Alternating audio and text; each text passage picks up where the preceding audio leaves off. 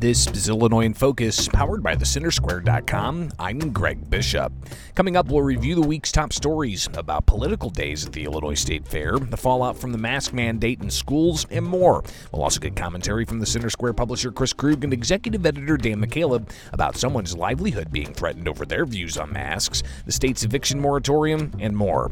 That's ahead with Illinois in Focus, powered by thecentersquare.com. I'm Greg Bishop. Hi, this is Chris Krug, publisher of the Center Square. Our team produces the nationally read and recognized news stories at thecentersquare.com, the country's fastest growing, nonprofit, nonpartisan, state focused news and information site. We deliver essential Illinois news and information with a taxpayer sensibility through reporting that's easy to understand and easy to share with your friends and family. We know that you want to get a quick update on what's happening at the state capitol in Springfield and across the state. Our team writes short, impactful stories that help all Illinoisans understand what's going on in their home state. We know that you need information that allows you to understand what the governor and your local legislators are doing. Our team covers government and the activity of elected officials so you can make sense of how their activity affects you and your family and your future here in Illinois. We know Illinois because we live in Illinois. Get the news that you need to know at thecentersquare.com. That's thecentersquare.com. Thecentersquare.com. This is Illinois in Focus, powered by thecentersquare.com. I'm Greg Bishop. Here's some of the top stories from the past week. Now that the latest U.S. Census data has been released, it's expected more maps will be coming out. The map already approved for statehouse seats may have to be redone. Democrats passed new State House maps this spring. Governor J.B. Pritzker enacted those maps. They were based on American Community Survey estimates.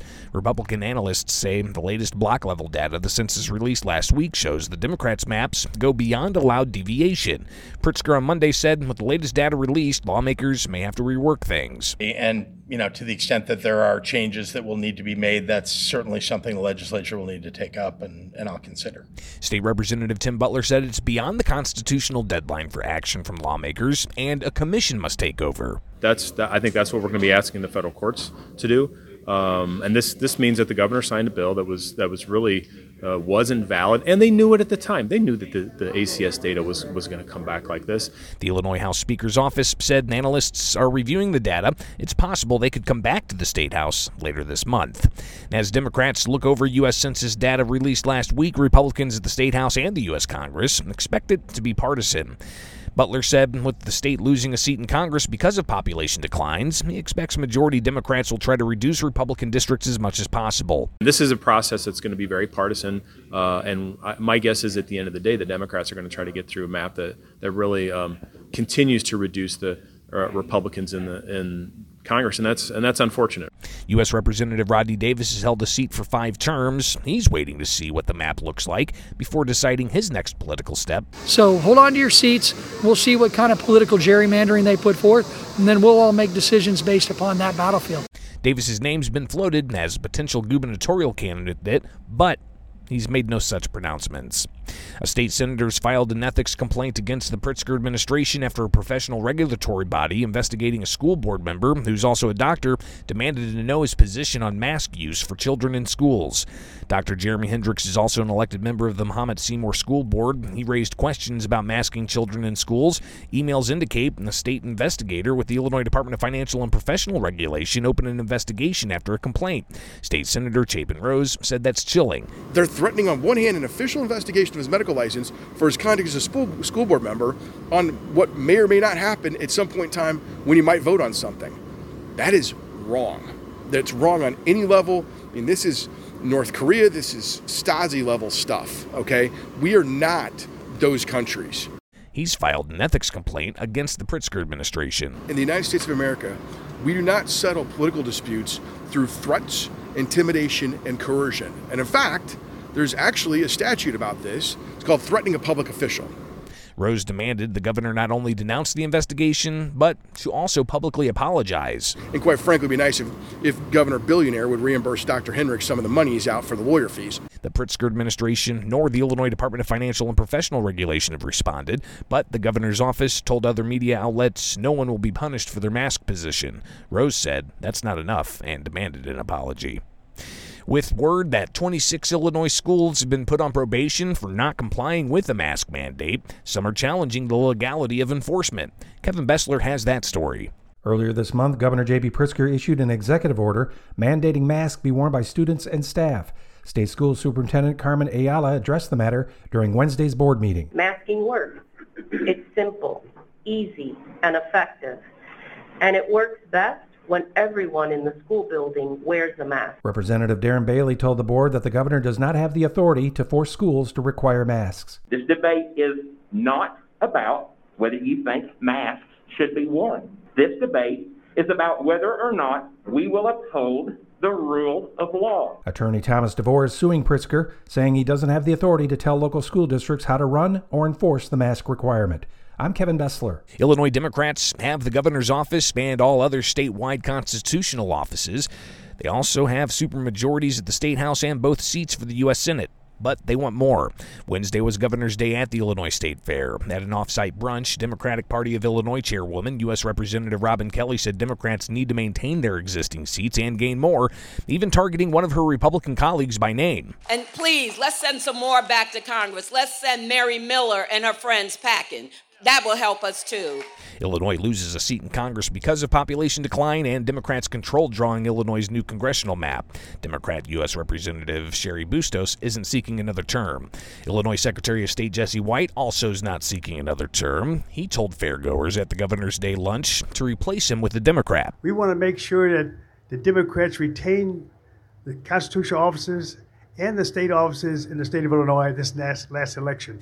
There could be four candidates vying for the Democratic nomination. White expects more people to announce. The primary is June 26, 2022. After the filing period early next year, Governor J.B. Pritzker, an incumbent, could face U.S. Army veteran and Chicago area nurse Beverly Miles. She said Pritzker's major flaw is making unilateral decisions during the pandemic. I wouldn't make no blanket decision across the board and say, hey, all of the business need to be shut down we need to look at the hot spots. We need to be looking at the data. And yes, I will uh, take bring legislation back in so we can discuss. Okay, what areas need to be shut down, opposed to what areas can stay open. Miles said she wants to debate the governor. Following a stump speech at Governor's Day at the Illinois State Fair, Pritzker responded. Well, I look forward to having the opportunity to meet her. I don't know her, but um, I, I do want to honor her service uh, to our country, serving in the military as she has. Um, and I look forward to the opportunity to get to know her a bit. Republicans had their day at the Illinois State Fair in Springfield, and they say they're winning on key issues and are promising to fight against the Democrats' agenda. Illinois Republican Party Chairman Don Tracy said one of his main goals was plastered on campaign signs throughout the GOP event. Illinois is woke and weak and falling behind states governed by Republican governors, many of the states that surround us here in Illinois. So, you want to know what my biggest priority is in 2022? If you haven't guessed it, look at the banner.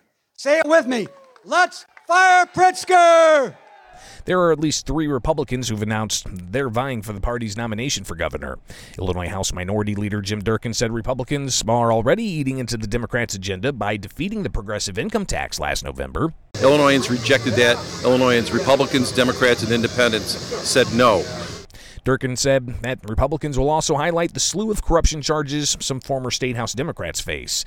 Republican members of Illinois' congressional delegation were also on hand and said that they have a chance to take the U.S. House back in the midterm election. Peoria Republican U.S. Representative Darren LaHood said Democrats act as if they're winning, but Republicans are in a strong position for next year's midterm election. All of the predictions were the House Republicans were going to lose 15 to 20 seats. We actually didn't lose one Republican seat, and we picked up 15.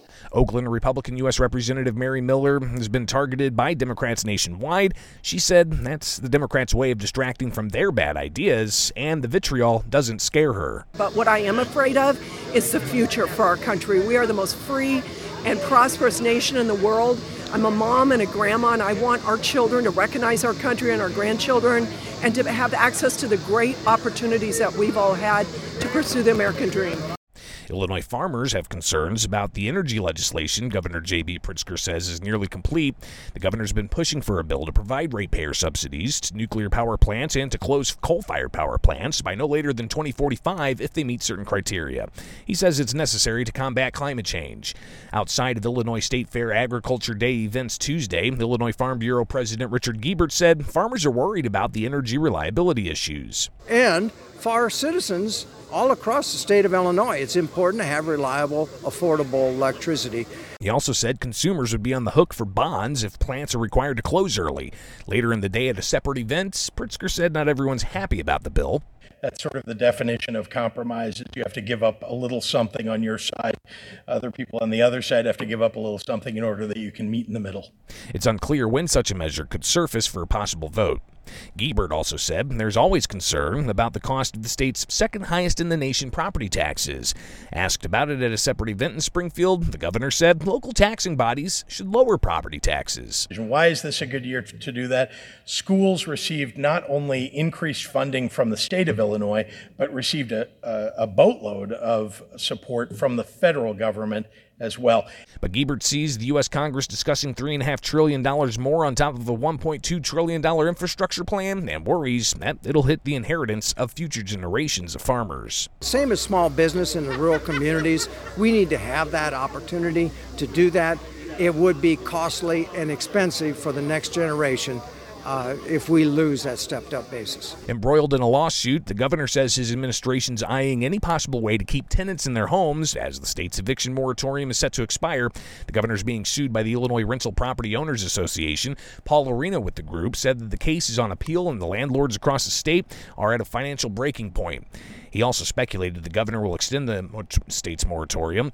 Pritzker wouldn't say if that was the case when asked Monday. You know, whether we do or don't, I think the important thing to note is this is going to be a many, many months long process uh, so that people don't get evicted. Arena said it's been 18 months, and while there's federal tax money going out in rental assistance, there are too many landlords not getting any. He also took issue with the possibility of assistance going directly to tenants if landlords are uncooperative our complaint is that it's not reciprocal. We're experiencing a lot of difficulty with landlords who are desperate to get back rent and tenants who refuse to participate in the program. Tenants must complete rental counseling by September 7th to get the direct funds. Those are the top stories from the past week for Illinois. Find more online at thecentersquare.com. Coming up for Illinois in Focus, commentary from the Center Square publisher Chris Krug and executive editor Dan McCaleb. This is Illinois in Focus, powered by thecentersquare.com. I'm Greg Bishop.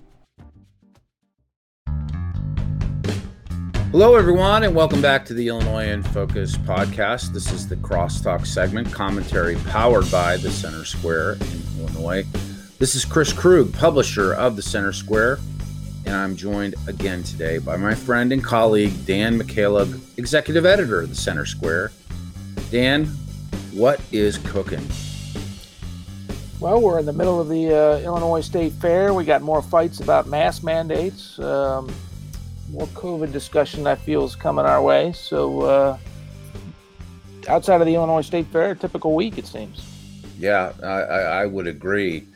Uh, but not the typical story uh, to lead uh, crosstalk today. So, there is a doctor in um, central Illinois who is also a member of uh, his local school board who it sounds as if is being uh, threatened uh, professionally uh, from a licensure standpoint by the state of Illinois because of his opinions uh, expressed in public meeting and outside of it, of course, on mask mandates in schools.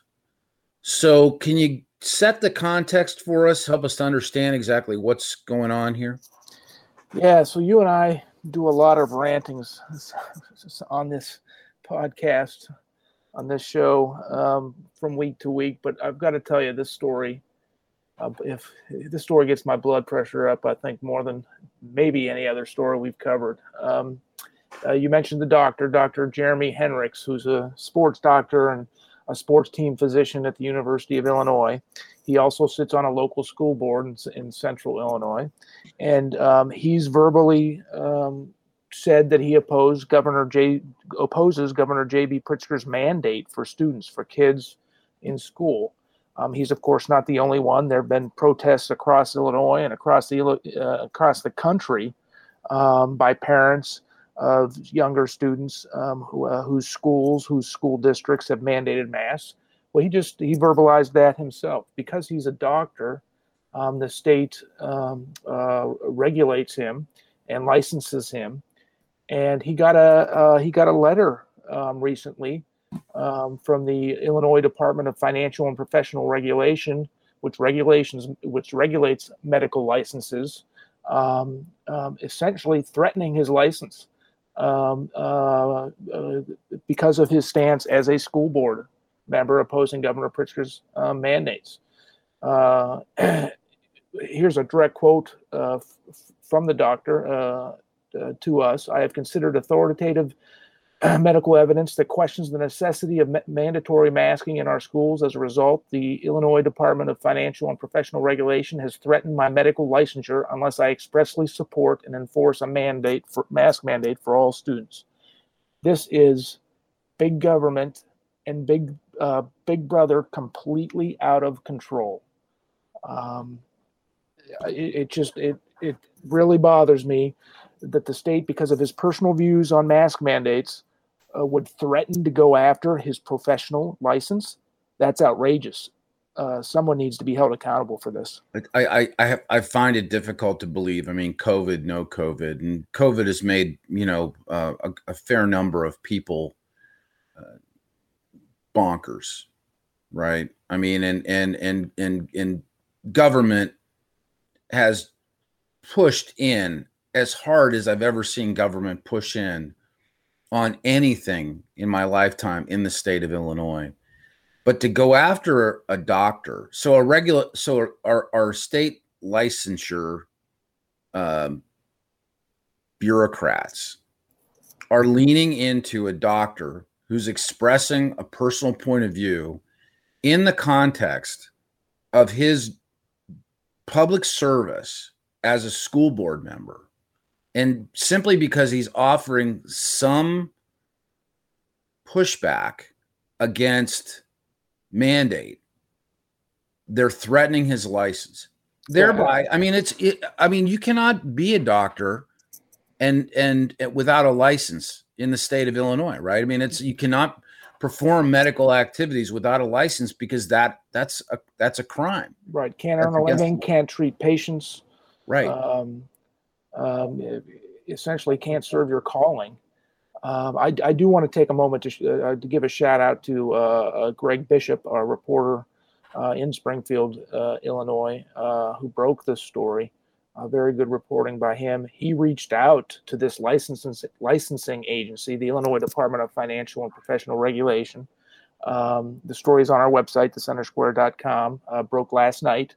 Uh, as of uh, as of a little while ago, they had not gotten back to us, so we want to get their their side of things. If there's an uh, an explainable side to this outrage, um, uh, but uh, just wanted to, to, to throw Greg's give Greg some credit uh, for this tremendous tremendous overreach um, from the state.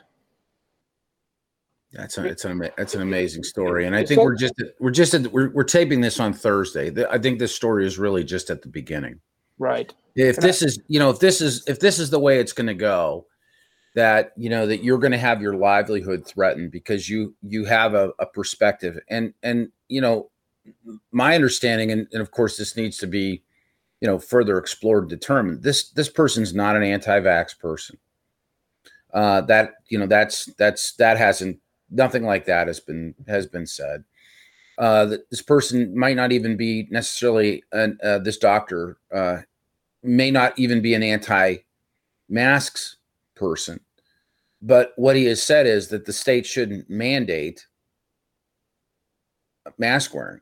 Yeah, it should be a parental and a student choice. It, right. It, it's it's all and there plenty of people around millions of people around the country are making that same uh, that same argument. This is Uh, not a radical. This is not a radical point of view. It would be a point of view that would differ from state mandate, but it's Correct. not a ra- it's not a radical point of view. not And by any means.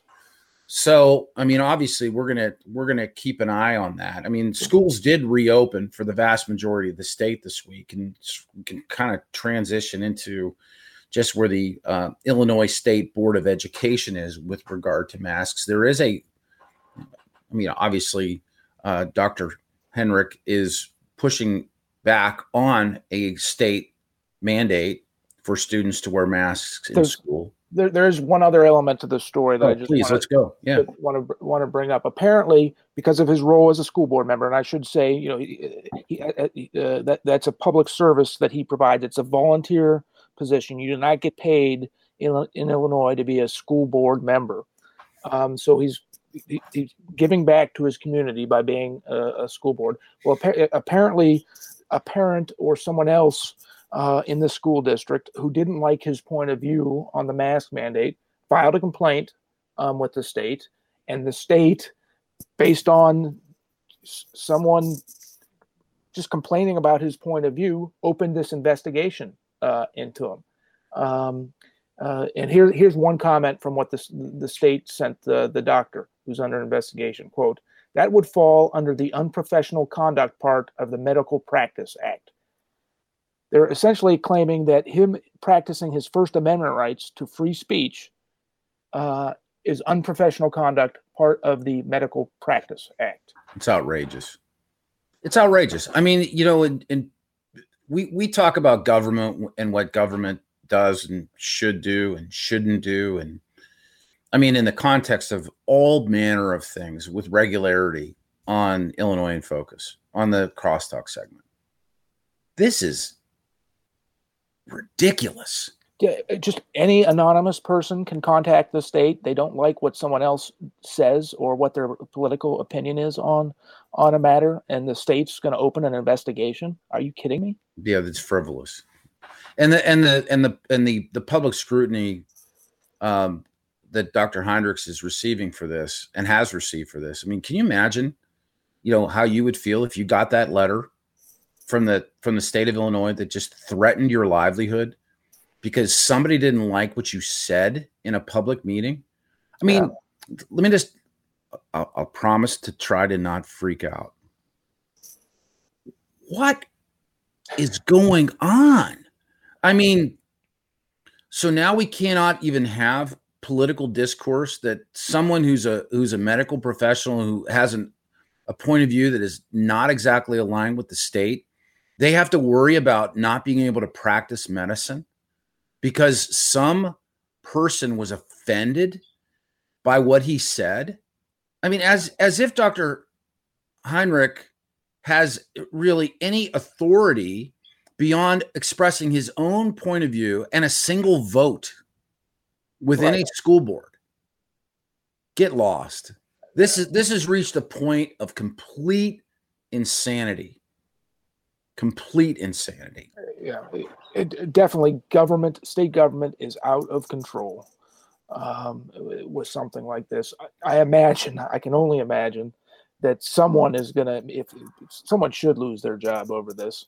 Um, but uh, folks w- within the state who launched this investigation and sent this letter to the doctor um, uh, are going to be held accountable. They better be held accountable because that is government going way, way too far.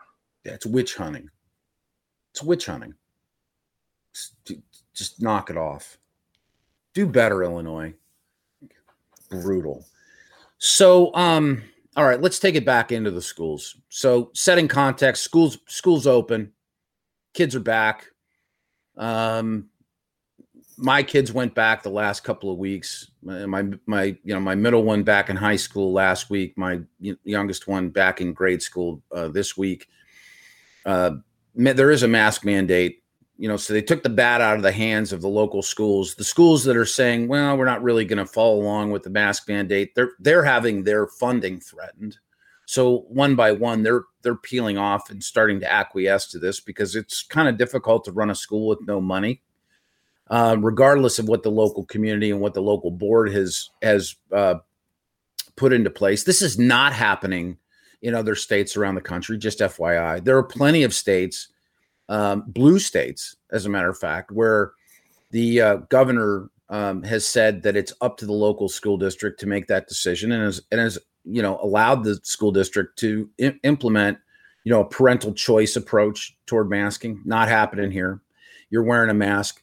State Superintendent of Education Carmen Ayala um, talked about this on Wednesday and um, said, "quote Masking works. It's simple, easy, and effective, and it works best when everyone in the school building wears a mask. Period. Where is this story going? Well, first, let me just say, um, uh, like like um, Dr. Hendricks from the last story, she's entitled entitled to her opinion as well. Not everybody shares her opinion. In fact, at this Illinois State Board of Education meeting that was held Wednesday, we're taping this on uh, Thursday, uh, August 19th. So on Wednesday, August 18th, the, the, this meeting was had, and, and, there was discussion, of course, about the mask mandates because of massive protests statewide. There were pe- people protesting the mask mandate um, um, at the State Board of Education meeting. Um, so there are plenty of opinions about that.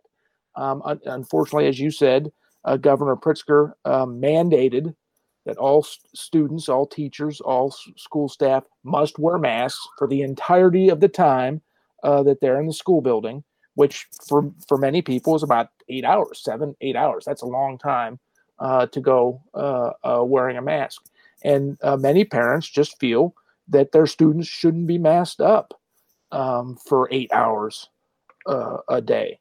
Um, uh, but it is uh, it is an order here, and so far, um, the state has sh- sanctioned 26 um, schools, or put what the, put 26 schools who have bucked that mandate on probation, um, which means they could al- lose their accreditation, they could al- they could lose uh, state funding um, because they disagree and think it should be a personal choice. If mm-hmm. you want to wear a mask, mm-hmm. uh, to school. If you're a parent and you want your child to wear a mask to school, no problem. No one's saying don't wear a mask. You mm-hmm. can wear a mask if you want to. Um, um, but what they're saying is if my child doesn't want to or can't for whatever reason, then they shouldn't have to wear a mask. Right. Um, but that's not the case in Illinois. And and Carmen Ayala, you know the you know she she you know she took over in in 2019 you know as the state superintendent of education and she does hold the title of doctor right she's an english yes. teacher she okay just to be clear right she's an english teacher you know so she's not, she's her, yeah she's not a medical doctor she she you know when she says masking works and i mean it's saying that you know i mean that that's purely political she's not a doctor She's got a PhD in education. She's not a doc. She's not a medical doctor. So in this in this crazy world that we have going on here, we have someone who's actually like to go back to the last story, Doctor Doctor Hendricks. He is actually a doctor. Okay, and his point of view, you know, which is you know he's serving in local government, but he's not bureaucratic, right? I mean, he's not being a bureaucrat. He's, he's a volunteer. volunteer. Yeah. Right? He's not getting paid for that. Right. He's getting his he's getting his head kicked in for free. Okay. And then you got, you know, somebody like, you know, Dr. Ayala, who um, is an English teacher, who, you know, rose through the ranks of the public school system here in Illinois, got her PhD, um, and is not a medical doctor. And she's saying that masks work. Right. Well, who, I'm sorry, who, I'm just saying, well, I mean, it's like from a validity standpoint, point of view, I mean, who would you be more likely to listen to if you were not being told to listen to one of those two people? Well, that's that's been the big, the ongoing uh, fight during this whole COVID nineteen and government restrictions and and whatnot. Is everybody has an opinion and everybody's entitled to their opinion, but doctors disagree on it. This doctor is one who disagrees with the CDC uh, and the state's uh, uh, health health director. Um, of course, Superintendent Ayala, as we said, is not a doctor. I do want to call attention to another um, quote uh, from the uh, state school superintendent. Um, that I think is also indicative of how confusing this whole pandemic has been in terms of how government is supposed to work in a democratic republic. Um, uh, Superintendent Ayala said at the school board meeting yesterday, quote, uh, the executive order has the force of law, unquote. Legislatures in a democracy make laws. Governors don't make laws. Right. Governors uh, see that laws are enforced and interpreted uh, in the in the way that the legislature meant. The legislature never issued or pa- passed a law mandating masks in schools. Well, never and never discussed it. I mean, I, as far as I know.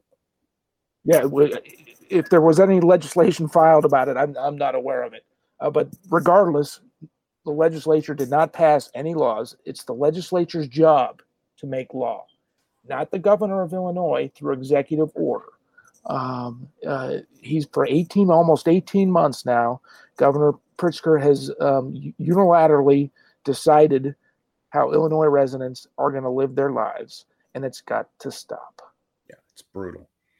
It's brutal, and we're, and we're you know, I mean, it, the the the. I, I'm I'm going to get wound up about the about the Uh, about the professional licensing aspect of this. You know, so you have someone who has no medical training at all can say whatever they want because they're a bureaucrat, and you have a, a doctor who has medical training and actually works, you know, for the University of, of Illinois. You know, in in addition to the you know to the core work that he does, he he can't say what he wants. So that's unreal. Yeah, yeah, that's where we are just in case you thought things were getting a little bit better. No, they're not. They're not. This is that it's nuts. So, um, you know, it's it, we we pined um months ago. You know, I think when when COVID numbers were improving, it's like okay, finally we're going to get past this, and you know, we'll have other things to talk about. We're going to talk the entire time today, with the exception of whatever you know time we put into the state fair, which of course there's you know there's COVID mitigations that are happening there because it's a public event. We'll probably have to talk about COVID at some point during the state fair thing, but um, we just talk about COVID all the time because it it just it it it it is permeated everything. Yeah. So the next next subject as we slide along, um, the eviction moratorium. Uh, it's facing not only state lawsuits but federal lawsuits and, you know, as it's set up, you know, here in Illinois at this point, you know, and this is, um, is this is okay. So there's, there's the, there's the federal moratorium on evictions. And then where are we in terms of the, of the state on eviction moratoriums? Let's, let's get everybody caught up with kind of just sort of where we are. And then let's, let's talk about kind of you know what's next in the lawsuits and try to make sense of that. Sure. So, so the since the beginning of the pandemic, um, again by executive order, by fiat, not by um, legislation, uh, there's been this uh, eviction moratorium in place. Uh, of course, uh, government uh, mandated shutdowns of economies led to millions upon millions of Americans losing their jobs. Um, uh, more than more than 24 million, I think, at one point of, uh, of Americans who had previously been employed lost their jobs during the pandemic because of these government shutdowns. So they issued um, this eviction moratorium. Uh, you can't uh, didn't want 24 million Americans, uh, more than that when you count their families who they support, because uh, uh, but they couldn't support because they lost their jobs. You don't want 24 million American families put in the streets and homeless. that would create a significant crisis.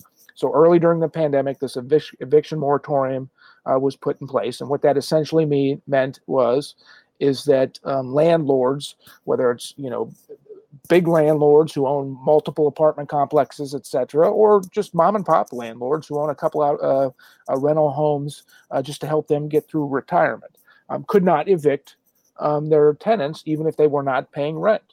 Well, of course, that was 17, 18 months ago when this was first put in place. It was set to expire. It was supposed to expire July 31st. In, in fact, the U.S. Supreme Court, um, uh, previous lawsuits made it uh, made it up to the U.S. Supreme Court, and because it finally got to the Supreme Court in early July, um, they said we're going to let the moratorium stand since it's expiring at the end of July. We're going to let it go until then. Um, uh, but but that's the end of it. well, in early August, the Biden administration decided, well, the Supreme Court said we can't uh, we can't do this, but let's amend the old uh, eviction moratorium and just change it a little bit so it's different from the case that the U.S. Supreme Court had said, and we're going to put in, put it in place, but it's going to it's uh, going to impact um, the vast majority of the country anyway. Yeah, they cre- well, they created these these the- these zones, these right? I mean, COVID it- zones, COVID hotspots. yeah. So it's so yeah, and then they basically laid the zones over the entire country. exactly. Brilliant. and, and so that's um, so that essentially extended the eviction moratorium. And here you have these landlords um, who, who, in many instances, haven't been paid for a year and a half. Well, they still have to pay their property taxes. Um, if they still have mortgages on their rental properties, they have to pay the mortgages uh, on the rental properties. They have to pay for maintenance uh, of of their rental properties, and to do that with no income getting in coming in, it's in some cases it's impossible. Um, uh, so the, there, there are new lawsuits both against the state because Governor Pritzker is enforcing the federal mandate and against the federal government. And the Supreme Court's already ruled on this. Um, um, uh, so there's only one dis- one outcome that's going to happen. Uh, the Supreme Court will rule again that these these mandates um, that were not set by Congress, mind you, that uh, Congress federally is what who's supposed to make laws. Uh, was set by the Biden administration. Um, the Supreme Court will, once it gets to them, uh, w- once the new cases get to them, will rule again that this is illegal, this is unconstitutional, you can't do this. Um, I just hope it's not too late for those, particularly those retired mom and pop landlords um, who count on rent income uh, for their retirement. Well, I do, you know, I, do too. I, I mean, it's just it's insane, uh, you know, that a, a property owner would be put into this situation, and there's no there's no consideration for uh, the property owners that you know are affording people a place to live. and let me, let me say this too. I certainly, I, I don't want to see, in Illinois' case, tens of thousands of people put on the street. But what we've learned during this this past year and a half is there are many people. Like one, um, uh, unemployment numbers have significantly decreased. They're still elevated above pre-pandemic levels, but they significantly decreased since the height of the pandemic. People are back to work. Two, in Illinois alone, uh, across the country, there are millions of jobs available, but the um, uh, but the federal government, with their supplemental unemployment benefits, is making it um, uh, uh, making it easier for people not to return to work um, because they're getting uh, these additional, in addition to state benefits, they're getting three hundred dollars a week from the the federal government. And there's also people that we know of that just aren't paying their rent because the gov- the federal government says they don't have to, even though they can afford to pay. Yeah, I mean, if you're getting an extra three hundred dollars a week from the uh, from the federal government, what are you doing with that money? I mean, it, you know, I mean, is, is your rent, you know, radically in excess of twelve hundred dollars a month? Right, and keep yes, and keep in mind that that's on top of state benefits, right? In which in which in most cases is more than that three hundred dollars a week. It's it's it, it it's just this this is crazy. So how um yeah, I think the next checkpoint on more on the uh, eviction moratorium is is in is in September, right? Or or excuse me, or is that is that the forbearance uh target? Because that's another issue. You, you got people that aren't paying their mortgages, Right. so Uh, you know the the for, for people out there that are kind of looking at the real estate market, and it was a particularly hot, hot market this year and into this summer. It's starting to cool off a little bit, but it was a crazy hot market this summer. Um, you got forbearances, you know, which you know, which would be you know uh, allowing people to, to not pay their mortgage but not give up the home, and then you've got this eviction moratorium. These this housing situation, just in general, is um, I mean, it really feels like it's headed for a moment. Yeah. Well, let me get back to your question about when the when the when these moratorium ends. The state's moratorium ends August 31st. The federal one's supposed to expire October 3rd. But keep in mind these deadlines keep getting extended. So so we say that's the deadline now, but they keep getting extended. Who's to say that they won't get extended again? You know, at the end of August, uh, at the begin, at the end of September for the federal one, because they keep getting extended. So landlords they don't know when the end is going to be. They don't know when they're going to be able to collect um, rent. And for for many of these people who have not paid rent for 17, 18 months, um, because they claim they couldn't pay it, how are they going to be able to pay back, back rent? 17 18 months worth of rent. Yeah you think about what this is going to look like when you know when this is all said and done and and the private you know private landlords you know the vast majority of landlords whether it's mom and pop or or corporate i mean they establish their own parameters for rental conditions you know first last first month last month security deposit etc i mean what's it going to cost to rent to rent a place in the in in you know after this great reset that it, it feels like that we're heading toward in the housing market. I mean i just don't see this from a policy standpoint as doing anything other than protracting the inevitability or exacerbating the future of rent for people who can't afford to buy a home or choose to rent right. That that that, that the that the barrier to entry on rent which is relatively low is going to be much higher.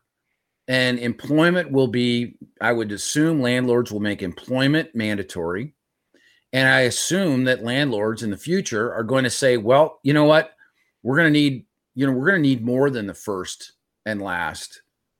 You know we're going to need you to prepay x number of months for you to get in here because we're not doing this again exactly.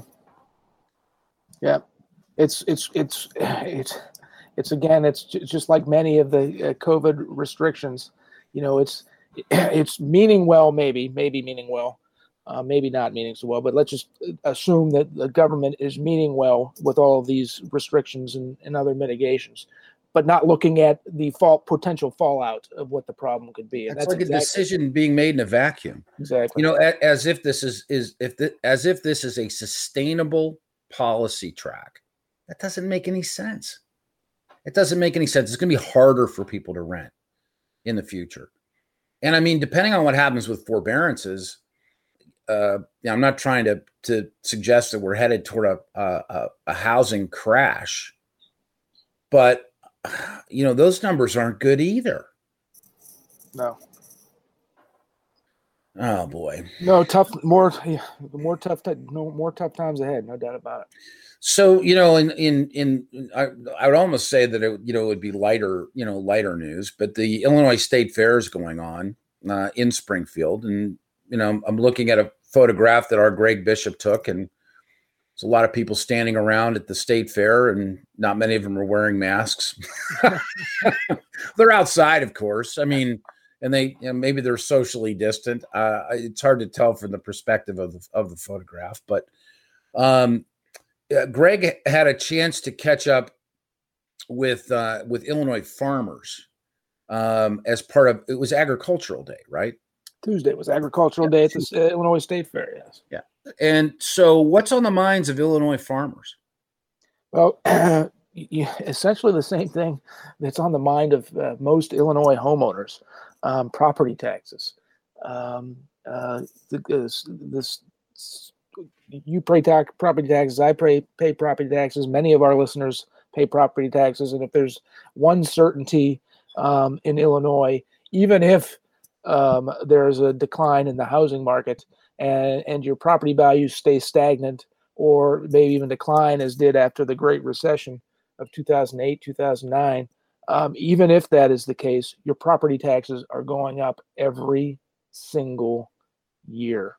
Um, of course, this is tied to many. All of these issues have tentacles. They're they, they are all tied together. We've talked uh, uh, on the show before about how Illinois' population is shrinking um, year in in year out. We lose uh, we lose significant population on net. More people are moving out of the state than are moving in or being born combined. Right. and one of that one of the reasons is outrageous property taxes. Study after study after study has shown um, that Illinoisans pay the second highest property taxes in, in New Jersey or in the country. Thank you, New Jersey. I should say Yeah. they pay the they pay the highest. Um, and farmers are the same thing. Of course, farmers own acres and acres and acres of land. Um, and uh, uh, so they, y- y- you and I think we have a problem with our property taxes. Imagine farmers who own, you know, let's say uh, 500 to 1,000 acres of land, and imagine what their property tax bills uh, are on tax day. Right. Even with the differences in in zoning and you know um and, and the tax rates that are you know that are that are laid on the different types of properties. I mean that they're they're carrying a huge tax burden. Um so what about the other aspects of uh, of the of the conversation that we had with Illinois farmers, when it, in particular, like energy costs? I mean, farm operations. So, I mean, you got you know you have a couple of things at work here. Um, you know, concerns about being able to you know to to, to cover your property tax bills, but actually, you know, the the operation of a farm is is not um, it's not inexpensive. No. uh, and so and you need equipment and and you know getting equipment right now is not easy. So if you need new equipment i mean the the issues that exist in the auto market are not you know they're they're not exclusive to the automobile market. I mean it you know farm implements and you know tractors and you know things that you would use to harvest uh, corn and and and whatnot i mean that that stuff isn't uh, isn't cheap right now either. And then you've got fuel prices uh, on top of that, which continue to be bananas. I mean, we're still paying somewhere in the neighborhood of you know three dollars and thirty nine cents a gallon here in the suburbs. Um, I was at a, a an event over the weekend, so it was over on the North Shore in Evanston. Gasoline at the local gas station there was three dollars and seventy nine cents a gallon for regular. Um, it's just, it's just, it's they, they're getting hit from every side here, huh? I, I'll bring it back to the farmers here in a second, just for for reference. I was in, uh, uh, in the state of Texas last week, moving my daughter into her uh, her new dorm, and um, uh, rented a car and filled up the get the car a couple of different times. It was I paid about two fifty a gallon um, in Texas, and you know what? Motorists around there were complaining about how the the high cost of gas at two fifty a gallon. Well, I said, why don't you come back to Illinois Yeah. and uh, Yeah. uh, we'll we'll talk about it then. Anyway, so yeah, so um, energy prices is also a big concern for farmers and for others. Um, Governor Pritzker has this plan uh, to close all the state's coal-fired power plants uh, by no later than 2045. ComEd, as we've talked about, um, has come back to state government with its hand out, wanting a bailout of its um, nuclear plants. Um, Governor Pritzker wants to move forward with that. Of course, lawmakers have been meeting uh, behind closed closed doors on these ener- energy plans. So a lot of the stuff is unknown. Um, with energy costs already rising, both at the at, the fuel pump and elsewhere, at the gas pump and elsewhere. Of course, farmers um, who, who who are a, sort of a bit of a precarious profession, right? Because they, they depend on they they depend on things outside of their control, uh, whether it's going to be a boom or a bust year, including um, the weather. Um, so they have to think long term, but they live they live in the year to the year. Um, and when their taxes continue to go up, and there's uncertainty about uh, the energy market and what um, what this Governor Pritzker's green energy plan and, and mandates, uh, how they're going to affect energy costs, I, I don't blame them uh, for being worried about what the future holds.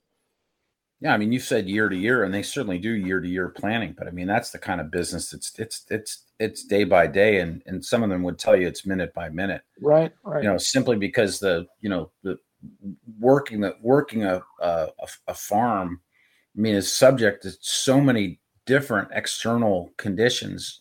You know, and and weather. We've had a we've had a we've had kind of a rough a rough summer. I mean, the number of you know uh, tornadoes and big storms and things like that. And remember, at the beginning of the summer, it was crazy hot. You know, in central Illinois and northern Illinois. I mean, we had days in the 90s prolonged in in the month of June, and then it rained and rained and rained. Um, you know, as we're taping this, you know, uh, on Thursday, as we mentioned earlier, it got up to 90 degrees here yesterday and it's supposed to be a um uh, an exceptionally uh, hot day you know up our way today i can only imagine when it's like you know farther downstate. In terms of the weather, Illinois farmers have gotten a bit of a break. Yeah, it's been crazy weather, and, and that's always an issue. Um, but a, a, significant portion of the country uh, is under severe drought um, conditions, and that mm-hmm. that of course impacts uh, uh, farmers. Uh, so you, never know what you're going to get there. So it would be nice to have a government, a reliable government, an efficient government that doesn't continue to increase spending year in and year out to count on for some stability from the farmers. But they obviously they they can't count on stability from the weather. They can't count on stability from their state and local governments because they continue to increase spending, which drives property taxes up. Um, and then you've got this this green energy plan from Governor Pritzker that creates more uncertainty about what the future is going to hold for energy prices. Tough business to be in. So the the fair itself, I mean, you know, for people that are you know they're they're listening to us in, in the moment, um, you know, over this uh, this weekend, uh, the fair runs through Sunday. It's the last day.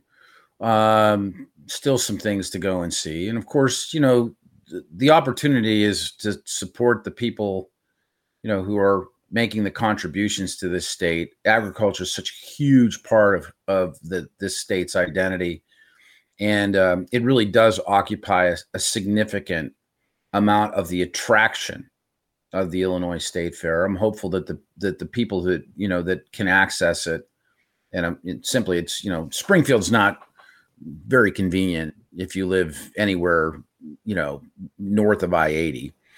Um, it's a haul to get down there, you know, but I, I'm hopeful that people, you know, around the state, you know, continue to to go and participate in that. You know, and uh, agreed. If you can't participate in the state fair because Springfield just whether it be too far or uh, you know too inconvenient or whatever, there are county fairs around that uh, that are very similar, smaller in scale certainly, uh, but that you can support that also support local farmers uh, right. and others. Right. And go talk to a farmer. Get to know the people that grow your food, you know, that raise the pigs and the and the and the you know and, and the uh, the cows and the and the chickens and the stuff that you eat. Um, grow your vegetables, you know. I mean, get to know these people. They're great people. They're the, they're really, you know, in, in large part, they're the backbone of this the, the state of Illinois from an economic standpoint and uh, you know it's not easy for them. They they'd be only too glad to tell you uh, what uh, you know what their life is like and the challenges that they face. And uh, you know, by and large, they're fantastic people who play Absolutely. an important role. Absolutely. So Dan, um, I've come to the end of the end of the line. Any any final thoughts today? Any parting shots? Parting shots. Final thoughts. Um, well, for me and my wife, this is going to be our first weekend uh, coming up uh, home alone. No kids, both off to college, both in other states. So it's going to be a little bit weird. Um, enjoying the house uh, to ourselves. Um, don't have any project lists started yet, but I imagine that's coming pretty soon. Well, I, I wish you the very best, and um, and in not to say having uh, to talk to each other, but uh, gaining the opportunity to talk to each other, uh, uh, hopefully, you know that that goes well. I'm rooting for you. I hope so. Thank you. All right. For Dan McCaleb, this has been Chris Krug. You've been listening to the Illinois in Focus podcast. Now over to Greg Bishop for a look at what the Center Square will be working on next week. Next week, with more schools starting back up, we'll continue to review the latest fallout of the governor's mask mandate and track the latest on the state's legislative and congressional maps. The team with the Center Square will also delve into where proposed energy legislation may end up as lawmakers get closer to the fall veto session in Springfield. This has been Illinois in Focus. For more Illinois stories and commentary online, visit thecentersquare.com. For the Center Square